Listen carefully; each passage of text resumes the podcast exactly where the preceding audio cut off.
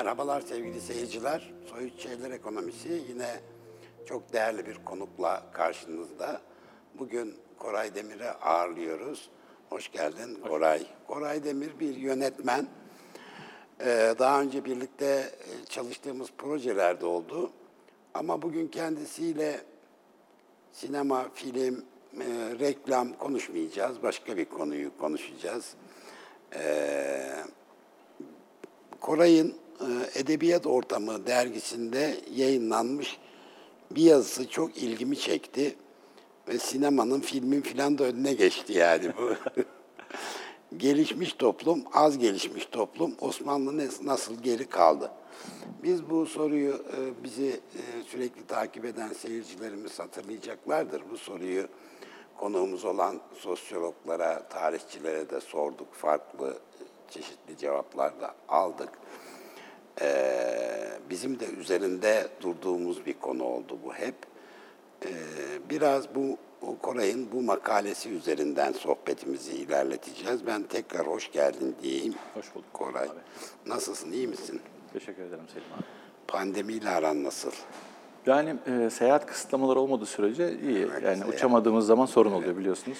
Evet, Koray e, yurt dışında, Orta Doğu bölgesinde de bir büyük, bir, önemli büyük projeler e, gerçekleştiriyor. Aynı zamanda prodüktör diyelim değil mi? Sadece yönetmen, değil. prodüktör, evet. Yönetmen ve prodü- prodüktör. Yani. Şimdi e, Koray e, bu yazı, bu makalesinde e, Avrupa'daki matbaa devrimine ve matbaanın Osmanlı topraklarına geç kalışıyla ilgili e, o süreçlere değinmiş ve bunu çok fazla önemsemiş. Yine seyircilerimiz hatırlayacaktır. Biz bu matbaa konusuna da epeyce değindik. Ma- Matbaanın devrimsel e, boyutuna. Ben sohbete ilk sorumu sormadan önce şöyle bir giriş yapmak istiyorum. Şimdi insanlığın günümüze kadarki kültür tarihi dört dönemde inceleniyor. Bunlardan birisi sözlü kültür dönemi. Sözlü kültür dönemin öncesi de var da tarih öncesi girmeyelim oraya. Ee, henüz yazı filan yok Ee, ama insanlar konuşarak ve bazı işaretlerle anla- anlaşıyorlar. Ee, ve uzun süre e, bu şekilde idare ediyorlar yani vaziyeti. İkinci kültür dönemi el yazmalı kültür dönemi. Ee, işte yazın icadı İsa'dan önce e, 4. e, yüzyılda e, e, başlıyor bu. Yani günümüzden ne kadar diyelim 2000 2500 yıl 2500 önce aslında daha eski e, daha biraz daha geriye götürülebilir ama olgunlaşması filan bu dönem buluyor. Ama bak şimdi burası önemli. Üçüncü kültür dönemi basılı yani tipografik kültür dönemi olarak şey yapılıyor. Matbaanın icadı bu da. Yani 15. yüzyılda Evet. burada icat demek doğru değil buna. Gutenberg'den çok önce hatta Tabii. Çin'de e, İsa'dan önce yine 500'lerde filan matbaa ya Çok da eskiden kullanılan bir şey. matbaaya benzer şeyler var. Ee, hatta Mısır'da var. Ee, son dönemlerde Mısır'a da matbaa teknolojisi- Uygurların bile kullandığı biliniyor. Evet, bir takım baskı teknolojileri var. Ee, hatta İtalya şehir devletlerinde yine Gutenberg'den önce bazı ilkel matbaa e, aletleri kullanıldığı söyleniyor. Ama Gutenberg bunu daha fonksiyonel hale getiriyor. Onun özelliği bu ve gerçekten de tipografik kültür dönemi e, denilebilecek bir çağı açıyor Evet. şeyle beraber. Bu e, hadi yine icat diyelim çünkü mevcut bir e, aracı geliştiriyor. Aynen öyle. Daha- Başka bir formda evet, yeniden başka sunuyor. bir forma getiriyor filan. Şimdi e, aslında ben buna beşinci kültür dönemi, e, pardon dördüncü kültür dönemi de elektronik kültür dönemi. İşte radyo, televizyon Televizyon, falan başlaması. Bu da önemli bir devrimsel bir hareket tabii. Ama Ee, şimdi internet de bu elektronik kültür döneminin içinde sayılıyor ama ben bunu kabul etmiyorum. Bir beşinci kültür dönemidir internet. Yani elektronik kültür döneminde biliyorsun kablolar tek taraflı çalışır. Ama internet kültür döneminde e, kablolar çift taraflı çalışır. E, o nedenle başka bir e, artık paradigma söz konusudur. Belki de ileride bu görsel devrimi de kapsayan bir şekilde buraya adı verilip e, televizyon adlandırılacak. Belki araçların artık birbiriyle etkileşimi falan gibi birçok şey söz konusu olabilir, gelişme olabilir hayatımızda. Belki öyle birleştirilebilir ama bambaşka bir paradigmaya sahip yani elektronik kültürle e, internet kültürü. Şimdi matbaa burada bir kültür dönemi olarak tanımlanıyor. Aslında yeni bir çağ olarak. Bunun üzerine çok yazıldı, çizildi. E, ünlü iletişim bilimci McLuhan'ın da e, Gutenberg. Galaksisi diye çok önemli bir kitabı var gerçekten. Matbaanın nelere kadir olduğu ve neleri değiştirdiği ile ilgili önemli ipuçları veriyor. Şimdi Osmanlı'ya işte İstanbul'un fethinden birkaç yıl önce Gutenberg e, matbaayı geliştiriyor. Uygulaması da birkaç yıl sonra zaten. Birkaç yıl sonra yani İstanbul'un fethiyle eş zamanlı bir şey. aynen. O günden bu yana Avrupa'da çok yakınımızda matbaa var. Yani Evet. ama e, Osmanlı topraklarına matbaanın gelmesi ve kullanılması, işlevsel bir şekilde kullanılması çok fazla bir, birkaç yüzyıl alıyor zaten. Geldikten sonra da çok bir anlam ifade etmiyor filan.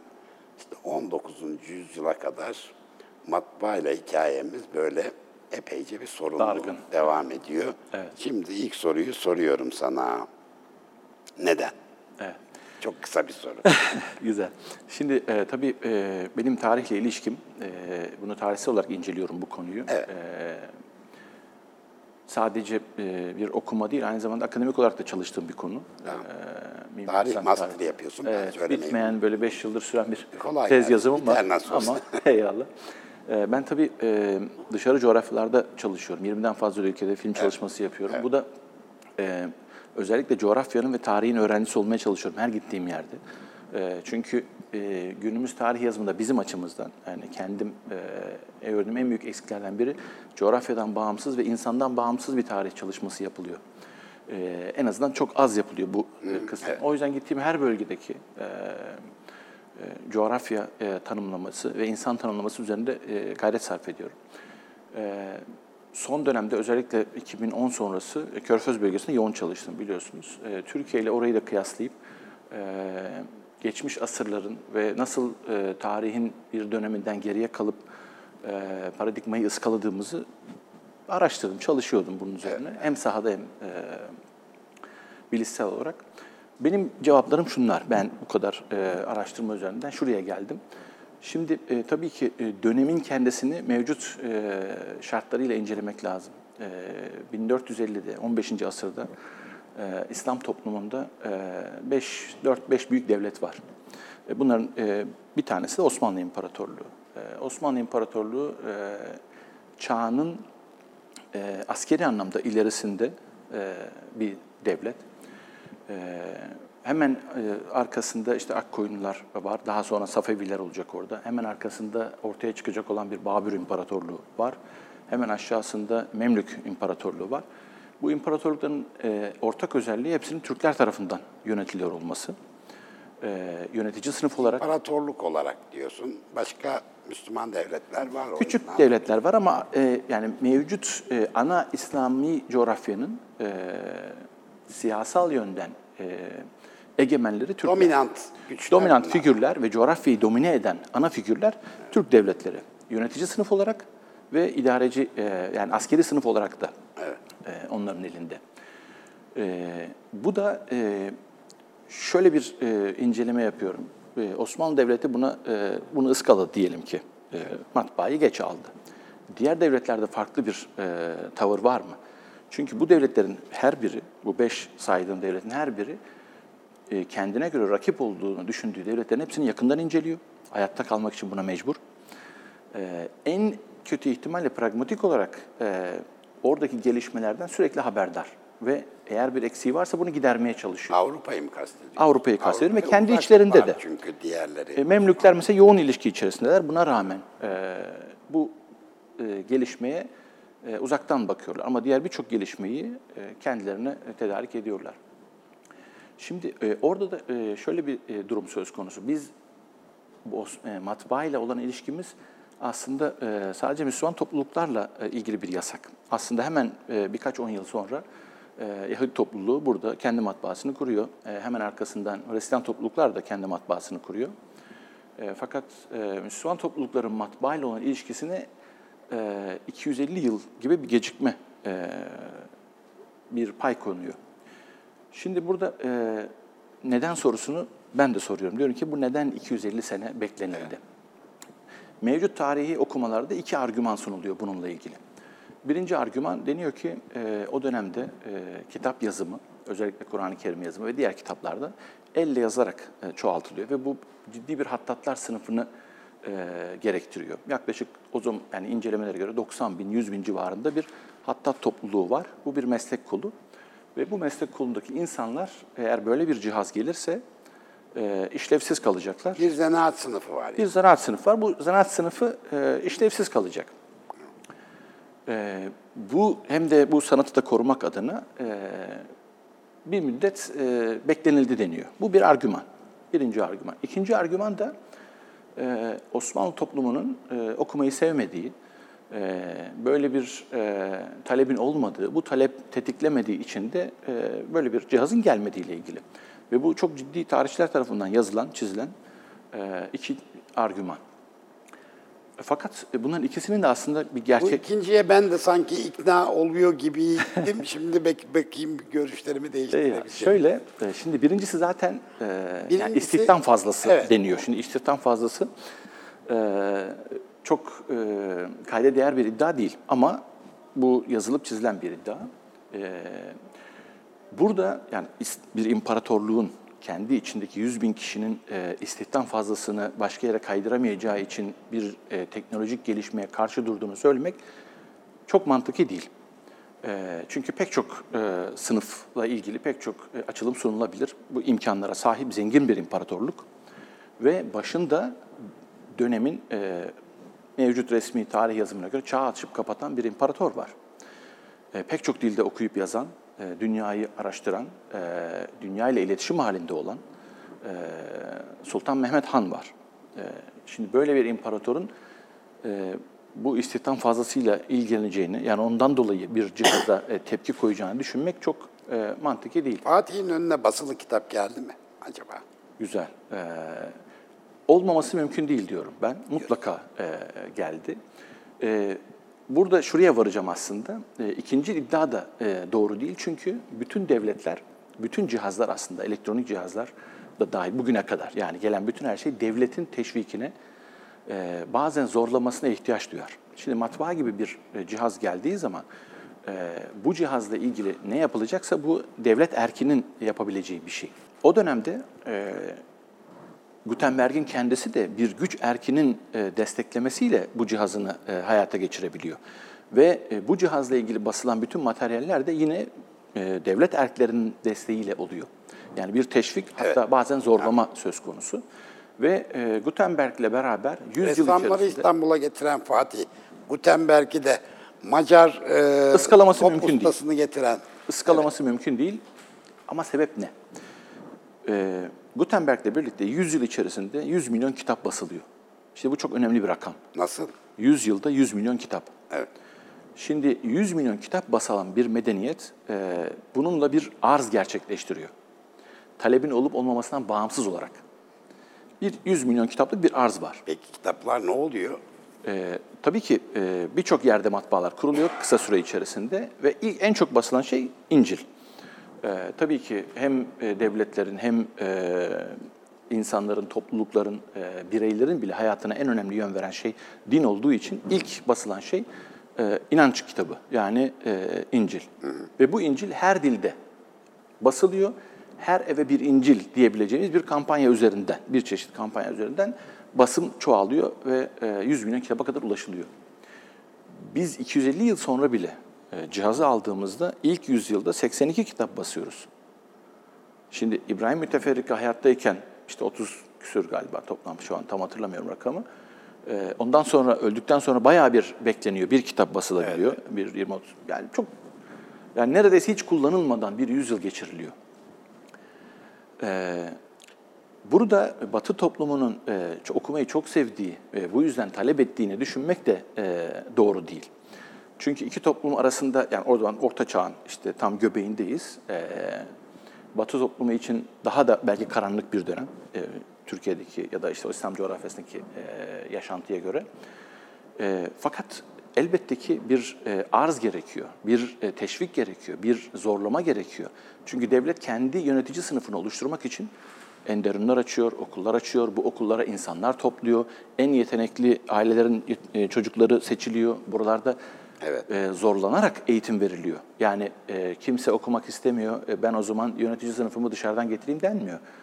Yani kendi ihtiyaçlarınız için gerekse zorlama yapıyorsunuz. Tıpkı bunun gibi bugün de, yani bugünden bir kıyas verebilirsiniz. Yani hadi kızlar okula diye bir kampanya yapılıyor. Bu niçin yapılıyor? Devletin zoru olmadan halkın isteğine bırakılmıyor eğitim. Tıpkı bunun gibi o dönemde de e, bir devlet e, erkinin desteği hatta zorlaması gerekiyordu. Osmanlı içinde. E, Pardon, Batı için tabii şöyle bir şey var. Dedin ya İncil çok basılıyor. E, Latince de basılıyor, milli Almanca dillerde de basılıyor Evet. değil mi? E, bizde bir de Kur'an meallerinin durumu nedir? Hmm. Bir de tabii Kur'an-ı Kerim'i e, matbaada basmak Burada bir şey giriyor olabilir mi? Medresenin filan hani günahtır. Böyle işte o harflere basınç uygulamak filan gibi Yok, şey o, olabilir o, tür, mi? o kadar bağnaz bir yapı e, yok. E, bağnaz bir yapı elbette her yerde var ama her ülkede olduğu kadar var. Fakat burada e, güzel bir noktaya temas ettiniz. E, ilk e, Türkçe Kur'an-ı Kerim meali elimizdeki kopya 11. yüzyıldan kalma bir kopya. Karahanlılar e, tarafından yazılmış ki ama yaşam pratiği bunun çok daha gerisinde yazıldığı e, ama elimize geçmediğini e, biliyoruz. Bu da e, fakat basımı bin yıl bekleyen bir kitap. Kur'an mealleri çoğaltılmıyor e, ve evlere kadar inmesi zaten ancak cumhuriyetle mümkün olabiliyor. Bu bin yıllık bekleyiş de e, bize bir ipucu veriyor. E, verdiği ipucu şu, aslında e, anlamla alakalı bir ipucu. Yani toplumların, e, çünkü benim için matbaa bilginin serbest bir şekilde dolaşmasına yol açan Elbette. e, cihaz. Bu cihazın en önemli özelliği bilgiyi serbest dolaşıma e, sunabilme gücüne sahip olması. Yani Kur'an kıraat edilsin ama anlaşılmasın gibi bir anlayış mı var? Şöyle, e, bunu söylemek e, adaletsizlik olur ama e, her kafadan bir ses çıkmasın.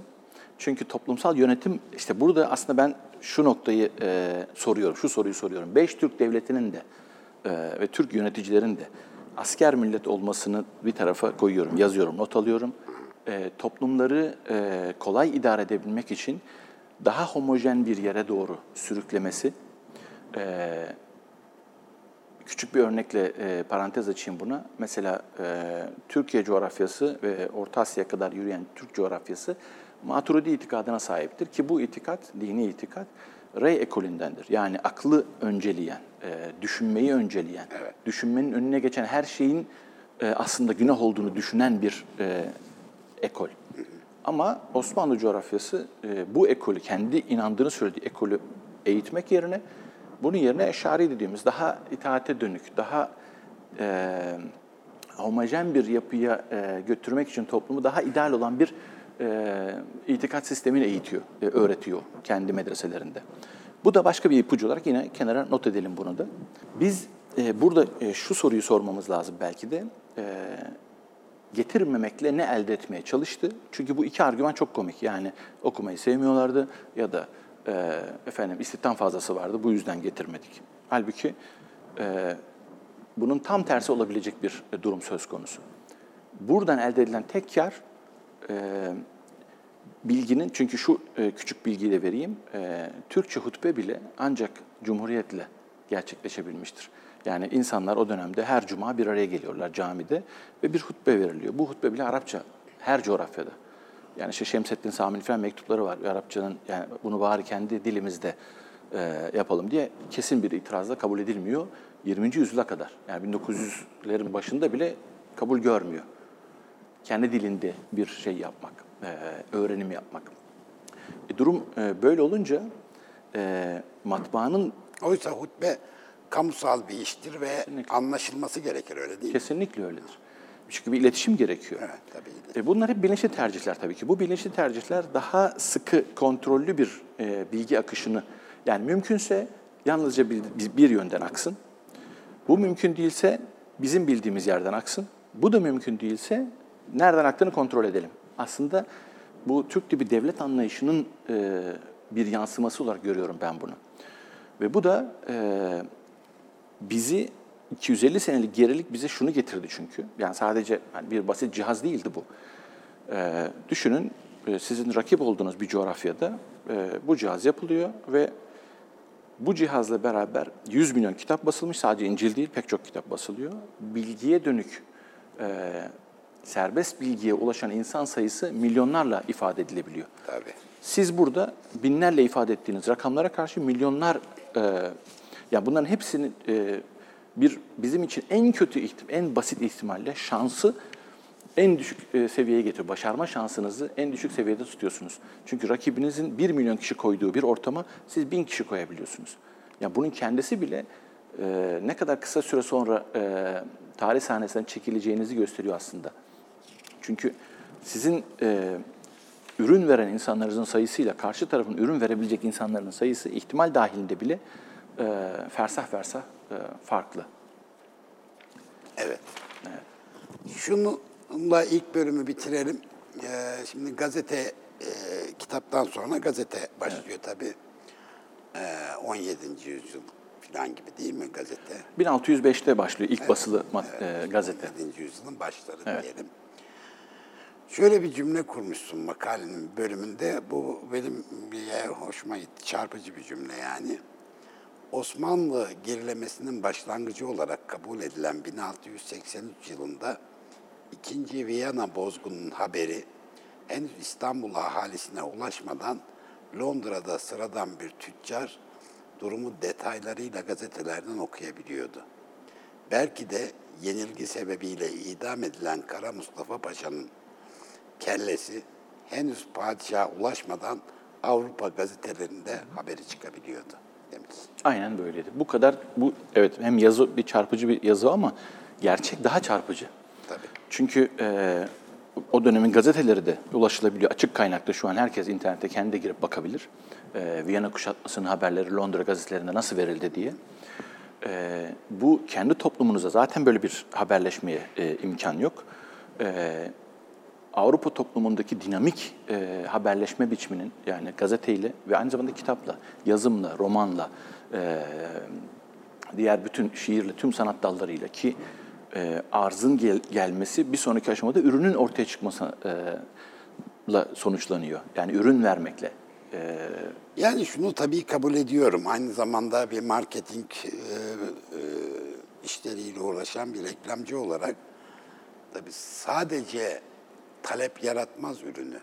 Yani arz da kesinlikle. sonuç itibariyle talebi yaratır. Yani bugün kullandığımız birçok cihaz e, bizim talep ettiğimiz aklımızın bile erdiği cihazlar değildir. Ama devrim yarattılar. Ama evet ama arz yapılmıştır. Tabii ki bunun hesabı kitabı yapılır, araştırmaları yapılır. Böyle bir şey yaparsam halk buna teveccüh gösterir, sonucuna ulaşılır, ondan sonra çıkar ama sonuç itibariyle henüz halkın bilmediği, deneyimlemediği, kullanmadığı bir cihazdır o. Doğru. Bu arzdır. Bu talebi yaratır. Tabii ki talep de arzı yaratır. Bu bakımdan buna hak veriyorum yani bu görüşüne. Tabii nasıl yapılırdı filan eee, bir takım orada spekülasyonlar yapmak gerekiyor. İkinci bölümde konuşalım tamam. Sevgili seyirciler, çok kısa bir reklam arası veriyoruz. Birazdan buradayız.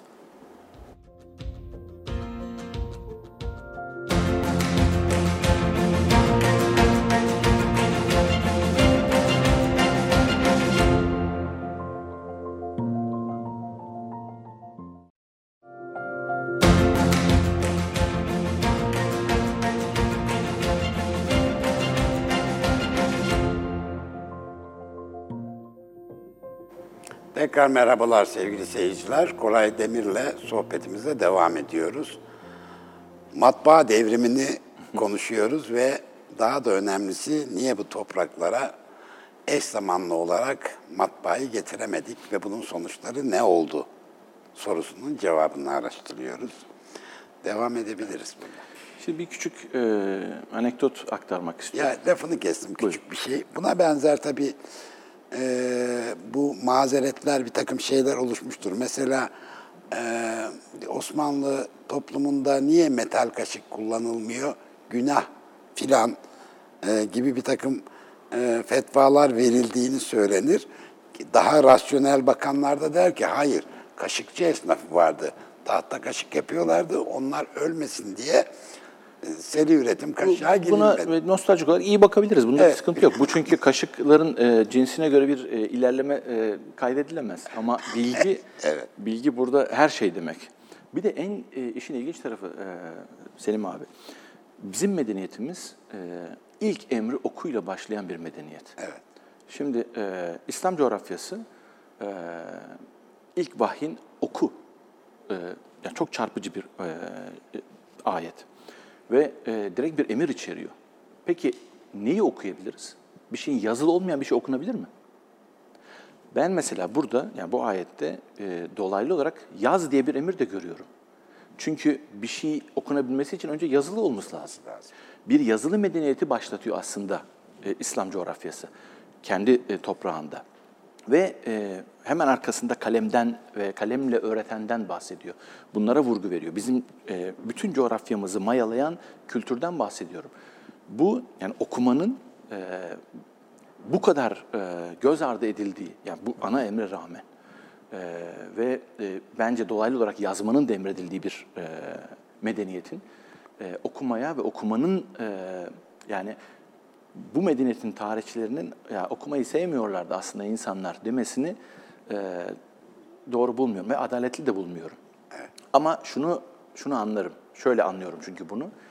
E, bizim toplumumuz e, tarihsel kökleri itibariyle iki yerde sıkışıyor her e, büyük imtihanla karşılaştığında. Birisi e, bir şeyin e, doğru bir şekilde yapılması yani e, usulüne ve kanuna ve nizama ve e, meşruiyet içerisinde yapılmasıyla e, toplumun birliğinin bozulma tehlikesi diye bir kıskaca alınıyor. Burada şu, bir şey yapmak mı gerekiyor? Tamam bunu bu şekilde yapalım ama bunu yapmamız e, toplumun birliğini bozabilir. E, o zaman yanlış da olsa şurada devam edelim. Niye? Önemli olan toplumun birliğidir.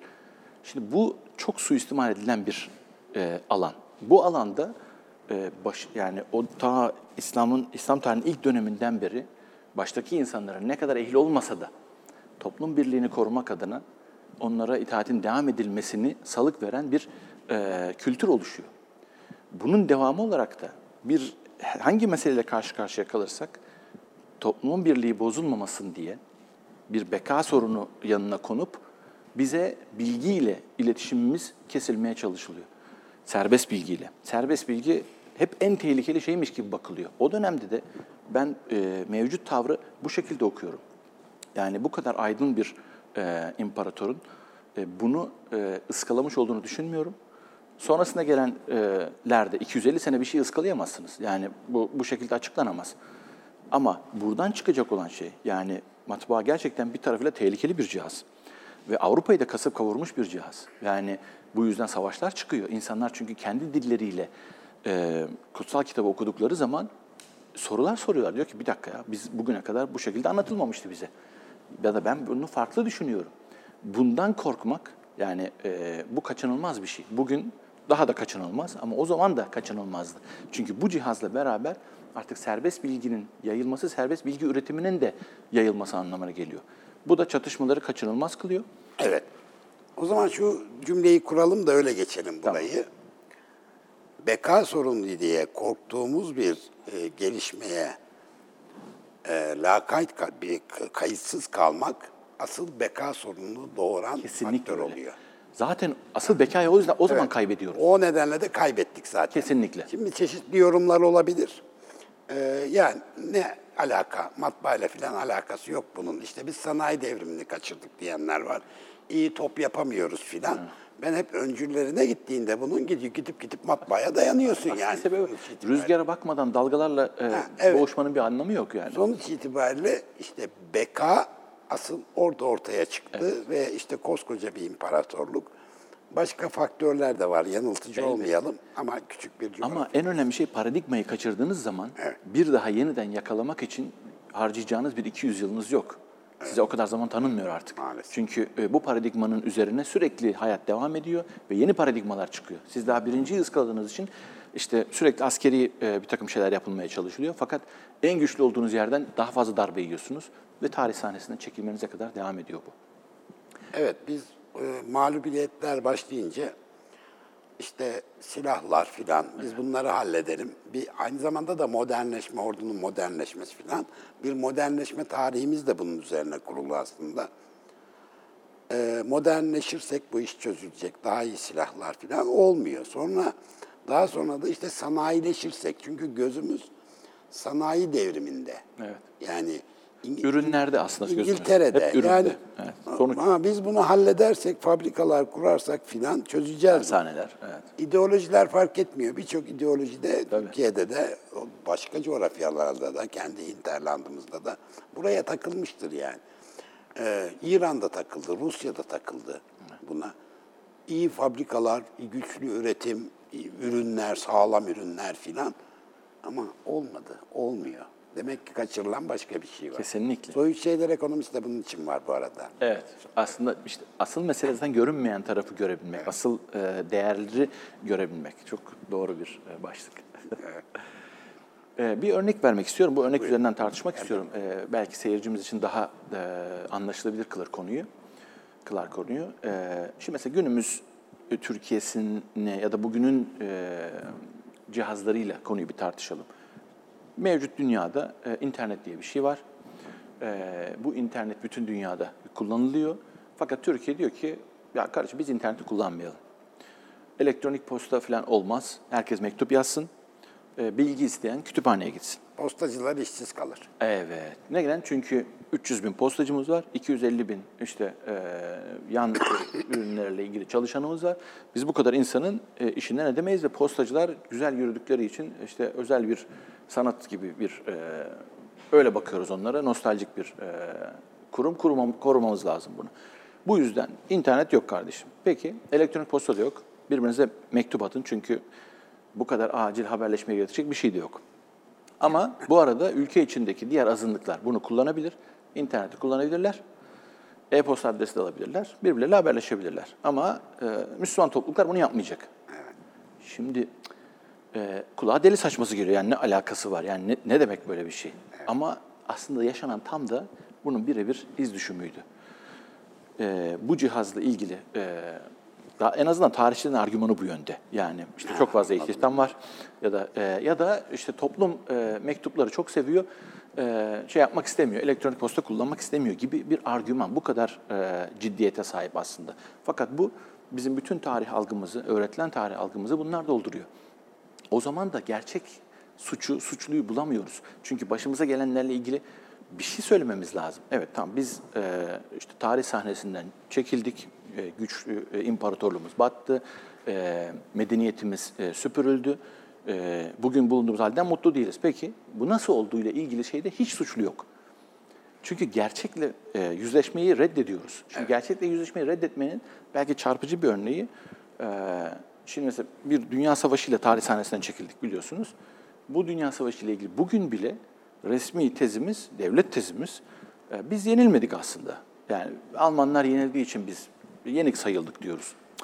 Halbuki bütün veriler bunun tam tersini söylüyor. E, 29 günde e, bugünkü e, Filistin coğrafyasından Adana'ya gelmiş bir durumdaydık. Yani 29 günde ülkenizin yarısını kaybediyorsunuz. bizim e, cephedeki e, insanlarımızın e, hastalıktan ölüm oranı Almanya'nın 49 katı. Şu kendi müttefikinizin cephede hast, yani vuruşarak değil yani insanımız yani şehit olmasını bilir. Evet e, cesur ve korkusuzdur. iyi askerdir. Fakat siz askerinizi koruyamıyorsunuz daha. Yani hastalıktan 49 kat daha fazla ölüyor. Bu kadar e, lojistik desteği olmayan e, mevcut e, savaş e, e,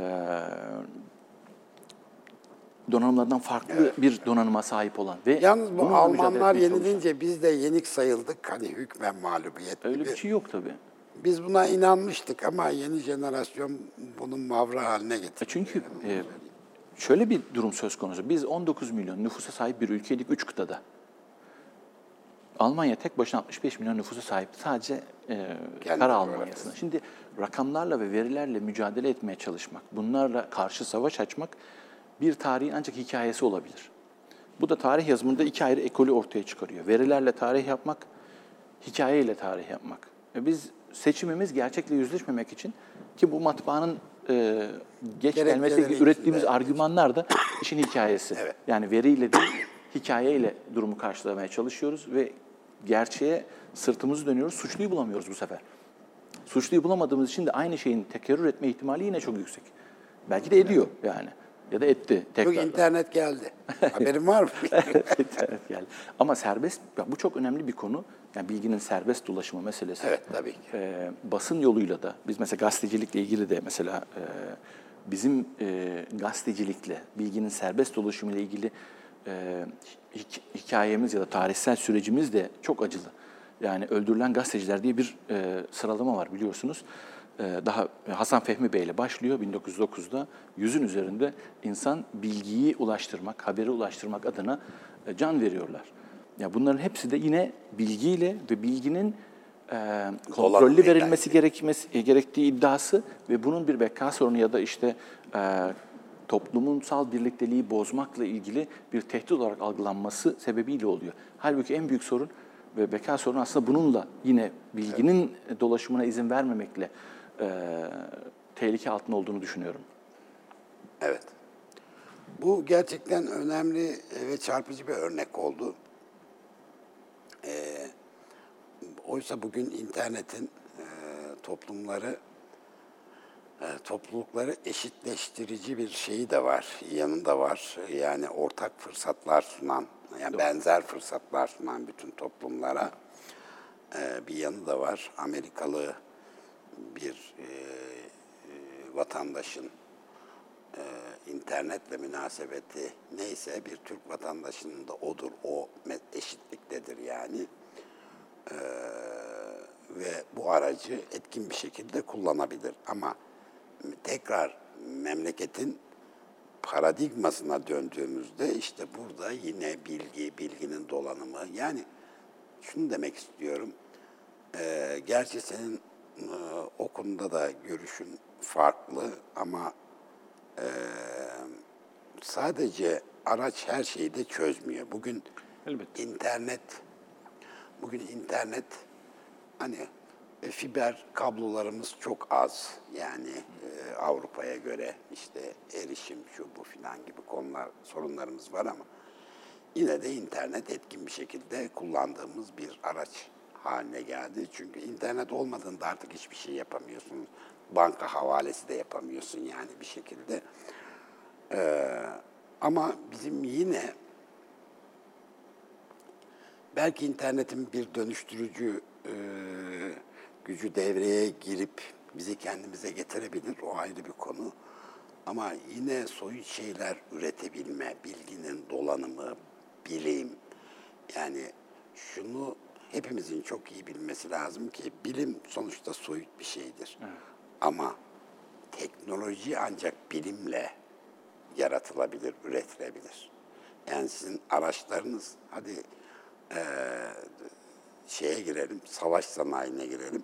Yani toplarınız, tüfekleriniz, uçaklarınız da yine bilim sayesinde ancak, ancak eee, üretilebiliyor. Umarım internet e, faktörü, internette en azından geç kalmamış olmamız matbaa gibi e, bir distopya çizdin. Böyle bir şey olmadı yani Allah'tan. ona pek e, karşı koymak da mümkün değildi bugünün dünyasında. O da ayrı bir konu. Çok hevesli almamış olabiliriz yani. E ama sizin söylediğiniz şey çok önemliydi orada. E, artık kablo iki taraflı çalışıyor. Evet. Bu her zaman şans var demektir. Çünkü kablo iki taraflı çalıştığı zaman e, Türkiye'deki 80 milyon insanın e, üretime geçme şansı var. Herkesle eşit seviyede e, olabilme e, adına en azından eşit değilse de eşit olma şansına sahip bir e, düzlem sunuyor bize. Teknoloji bu düzlemle e, hizmet ediyor bize. E, Bunu kaçırmamalıyız. Buradan çıkacak belki işte biyoteknoloji, daha ileri e, önümüzdeki yüzyılın e, paradigma değişimlerine e, kapı aralayabiliriz. Ben ümit varım tabii bu konuda şey çizmiş olmayayım. Tabii bu yine hiçbirimiz ümitsiz değiliz. Ümitsiz olsak burada oturup konuşmayız yani akşamın bu saatinde. Şimdi şöyle ama dikkat çekmeye çalışıyoruz. Elimizde araçlar var. Araçların bir dönüştürücü gücü var. Biraz hani bu deterministik bir bakış açısı oluyor ama yok diyemeyiz. Fakat yine de onun önünde araçları nasıl kullanabileceğimizle ilgili e, yeni bir bakış açısına, yeni bir paradigmaya ihtiyacımız var. Bir, bir de mesafeyi nasıl kapatabiliriz üzerine çok zekice e, stratejiler geliştirebilmeliyiz. Hep böyle mi olacak yani? Tabii Arada ki canım, tabii ki. diyelim ki 100 yıllık mesafe var. Hep böyle mi gideceğiz yani? Kesinlikle. Burada Bu, ha, bu mesafeyi kapatacak na- nasıl, hangi adımları atabiliriz yani? Burada tabii e, mesele bir sonraki paradigma değişimini gözleyebilmek, buna dönük e, çalışma yapabilmek. Yoksa yani internet zaten var. İnternet de çıkmadan önce de vardı. E, fakat e, halkın kullanıma sunulması bir zaman aldı. Ama bu teknoloji e, daha 80'lerde ve daha gerisinden hazırlanan bir teknolojiydi. E, tıpkı bunun gibi 2050'nin, 2100'ün teknolojileri de şu an çalışılıyor. E, buradan nereye gideceğimizi kestirip, yani gelecek bilimle ilgili e, tavrımızı ortaya koyup buna dönük çalışmalar yapmamız lazım. Bugünün teknolojisini yakalamak da önemli değil. Çünkü gelecek şu an üretiliyor. Evet, tabii. Özellikle biyoteknoloji, yani benim e, gördüğüm en büyük e, devrim burada yürüyor şu anda.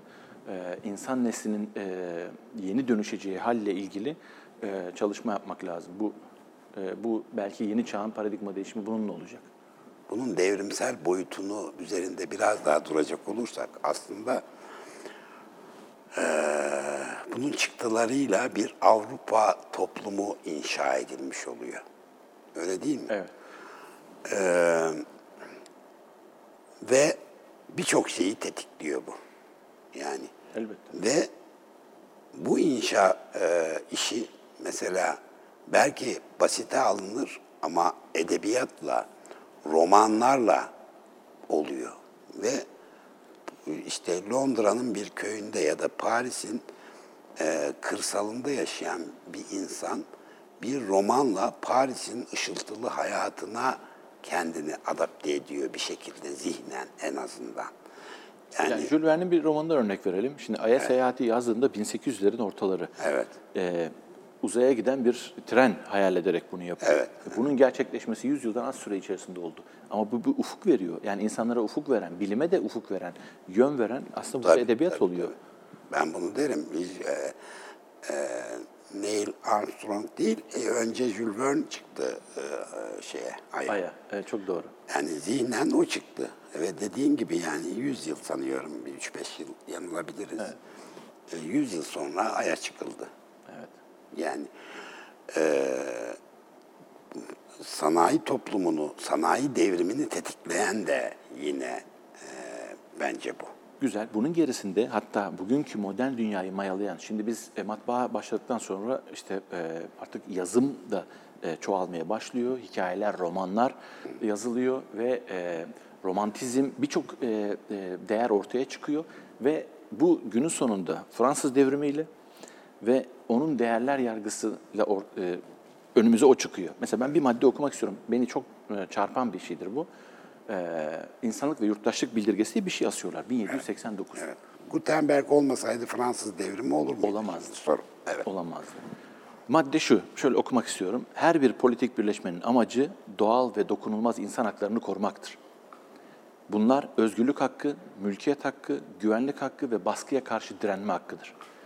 Böyle ilham veren bir metni yazmak için işte o e, bütün o romanların, hikayelerin dünyasındaki kahramanların orada yaşaması gerekiyordu. Bunun için yazımın oluşması gerekiyordu. Bunun için matbaayla insanların okumaya ve yazmaya başlaması gerekiyordu. Ee, bunun yayılması gerekiyordu. Bu anlamda bütün bu devrimlerin tetikleyicisi, paradigmayı değiştiren matbaanın ta kendisidir. Peki, genel olarak şöyle bir e, tanımlama da yapılır. Doğu toplumları daha çok e, sözel, Batı toplumları ise görsel toplumlardır derler. Şimdi buradan bakınca yine e, matbaayla matbaaya olan ilgisizliğimiz senin tezinden kopuyor biraz. Öyle değil mi? Buyurun dinliyorum şimdi. Evet. Şimdi e, burada gene Türk devletleri saydın hep. E, göçebe kültürün tamam. Henüz daha en azından zihnen şehirlere yerleşmiş olsak bile bugün de bunları görüyoruz tezahürlerini. Yerleşmiş olsak bile o göçebe zihnin devam ediyor olmasında olmasının bunda bir etkisi olmuş olabilir mi acaba? Şöyle, bunu şöyle görelim. Tabii ki e, Yani Avrupa'ya... sen e, şeye e, e, kamu iradesine yükledin şeyi.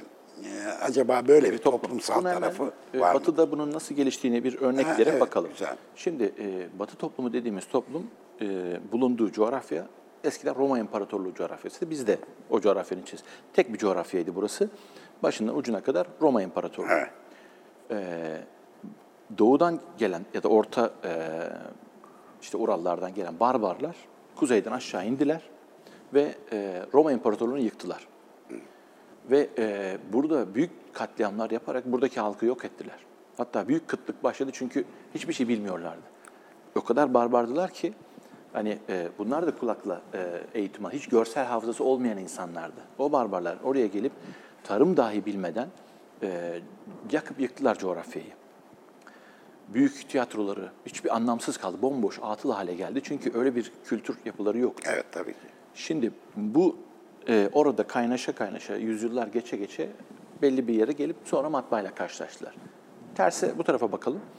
Bizde e, yine e, işte e, doğudan gelen e, bizim atalarımız e, her ne kadar e, göçebe, yarı göçebe, yarı yerleşik bir Evet, evet, topluluk tabii. olsa da Roma'dan içeri girdiler ve e, bugünkü Anadolu'nun tamamını fethettiler. Buradaki halk e, savaşlarda ya da işte göç ederek buradan e, çıktı. E, yine işte e, şeyler e, e, büyük tiyatrolar atıl kaldı. 50 bin kişilik tiyatro. Yani burada her hafta temsiller veriliyordu. İnsanlar e, ya da işte mesela Selçuk'un yanındaki Efes e, kaldırımlarından yeraltı e, tünellerine kadar şehirciliğin bugün bile hani kendimiz böyle bir şehir üretemediğimiz bir e, Anadolu, ben daha yeni geldim. Anadolu'nun birçok yerini gezip geliyorsunuz. Diyorsunuz ki ya bu kadar imkan var. Yeniden neredeyse bazı şeyler sıfırdan yapılmış. Yani eski şehir kalıyor, yerine, yenisini yapıyorsunuz. Yani bir tutarlılık yok. Yani kendi içine bir tutarlılığa bile sahip değil. Ee, şimdi e, bu ama bunun için yani biz bu süreç içerisinde benzer şeyler yaşadık. Ee, burada en azından hani onlar gibi büyük katliamlar olmadığı için Biz barbarlar gibi olmadı. değildik, onu kabul edelim. Onu kabul edelim. Ee, burada kendi medeniyetimizle e, hemhal olduk. Ama günün sonunda şurada oraya katılırım. Tabii ki matbaa ve e, kişinin, bireylerin birebir e, okumaya geçmesi ve görsel olarak hani işitsel değil de görsel bilgi edinimine geçmesi zihinsel bir devrim yaratır, e, görsel bir devrim yaratır. Buna katılırım. Evet. Tabii biz e, bir defa din ve kültür değiştirdik gelirken. Uğradığımız yerlerde e, yeni kültürler edindik ve Anadolu coğrafyasına geldik.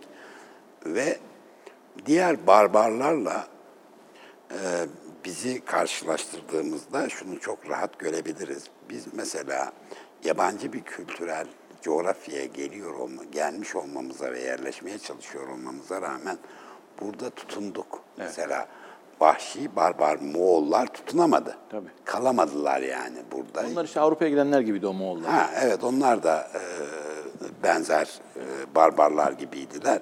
Tutunamadılar ama biz bir adaptasyon yeteneğimizle bu e, tu- tutunabilmeyi becerdik. Ve biz kendi kültürümüzü de buranın yerel halklarına verdik. Yerel halklardan da kendi kültürümüze çok şeyler kattık. Bu bir tutunma başarısıdır gerçekten yani. Doğru. E, bunu kabul edelim. E, bundan sonrasına bakalım Koray o zaman. Öyle öyle değil mi? Yani e, bu şey güzel bir yerdeydi aslında. Yani e, görsel Güzel olarak. bir yerdeyiz ama zamanımız çok az kaldı. Son bir iki dakika içinde toparla. Tamam. Yani e, bizim yani bu ben aslında e, bu yazı yazmamın temel şeyi şuydu. Sebebi şuydu. Sonuç olarak e, ne kadar geç kalınmış olsa da hiçbir toplum birbirinden daha avantajlı ya da daha avantajlı nasıl diyeyim e, genetik kodlarında bir sorun e, yoktur. Hepsi birbiriyle eşit e, yaratılmış topluluklar bunlar. E, öyle olmasa e, bugün Çin'de e, ya da işte Japonya'da e, güneşe tapan işte imparatorun tanrı olduğunu düşünen bir topluluk e, bugün dünyaya yeni bir medeniyet sunuyor. Yani konu inançlar ya da e, e, ön yargılar değil. Aslında e, burada ben o yüzden yeniden kamuya yükleniyorum. Kamunun bu konuda e, doğru tavrı almaması ile ilgilidir. Çünkü en, en, en nihayetinde toplumların önünü açan, girişimcilerin önünü açan, e, sanatçıların önünü açacak olan yine de kamudur. Kamu görevlileridir. Evet, haklısın. Bizim tarihte toplum olarak güzelliklerimiz de var. Ee, gerçekten parlak sayfalarımız da var. Ee, bu bir tarihimizi kötüleme ya da suçlama değil, bu bir analiz sonuç itibariyle. Daha iyi olmasa da. Evet ve bundan sonra işimize yarayacak bu analiz. Bu bakımdan makalen değerli gerçekten. Buna devam edeceğini de söylüyorsun. Yeni şeyler öğreneceğiz. Ee, inşallah e, aklına, ayağına sağlık. Teşekkür Çok ederim. teşekkür ederim. Ben programıma teşekkür ederim. Beni ağırladınız. e, Değer verdiniz.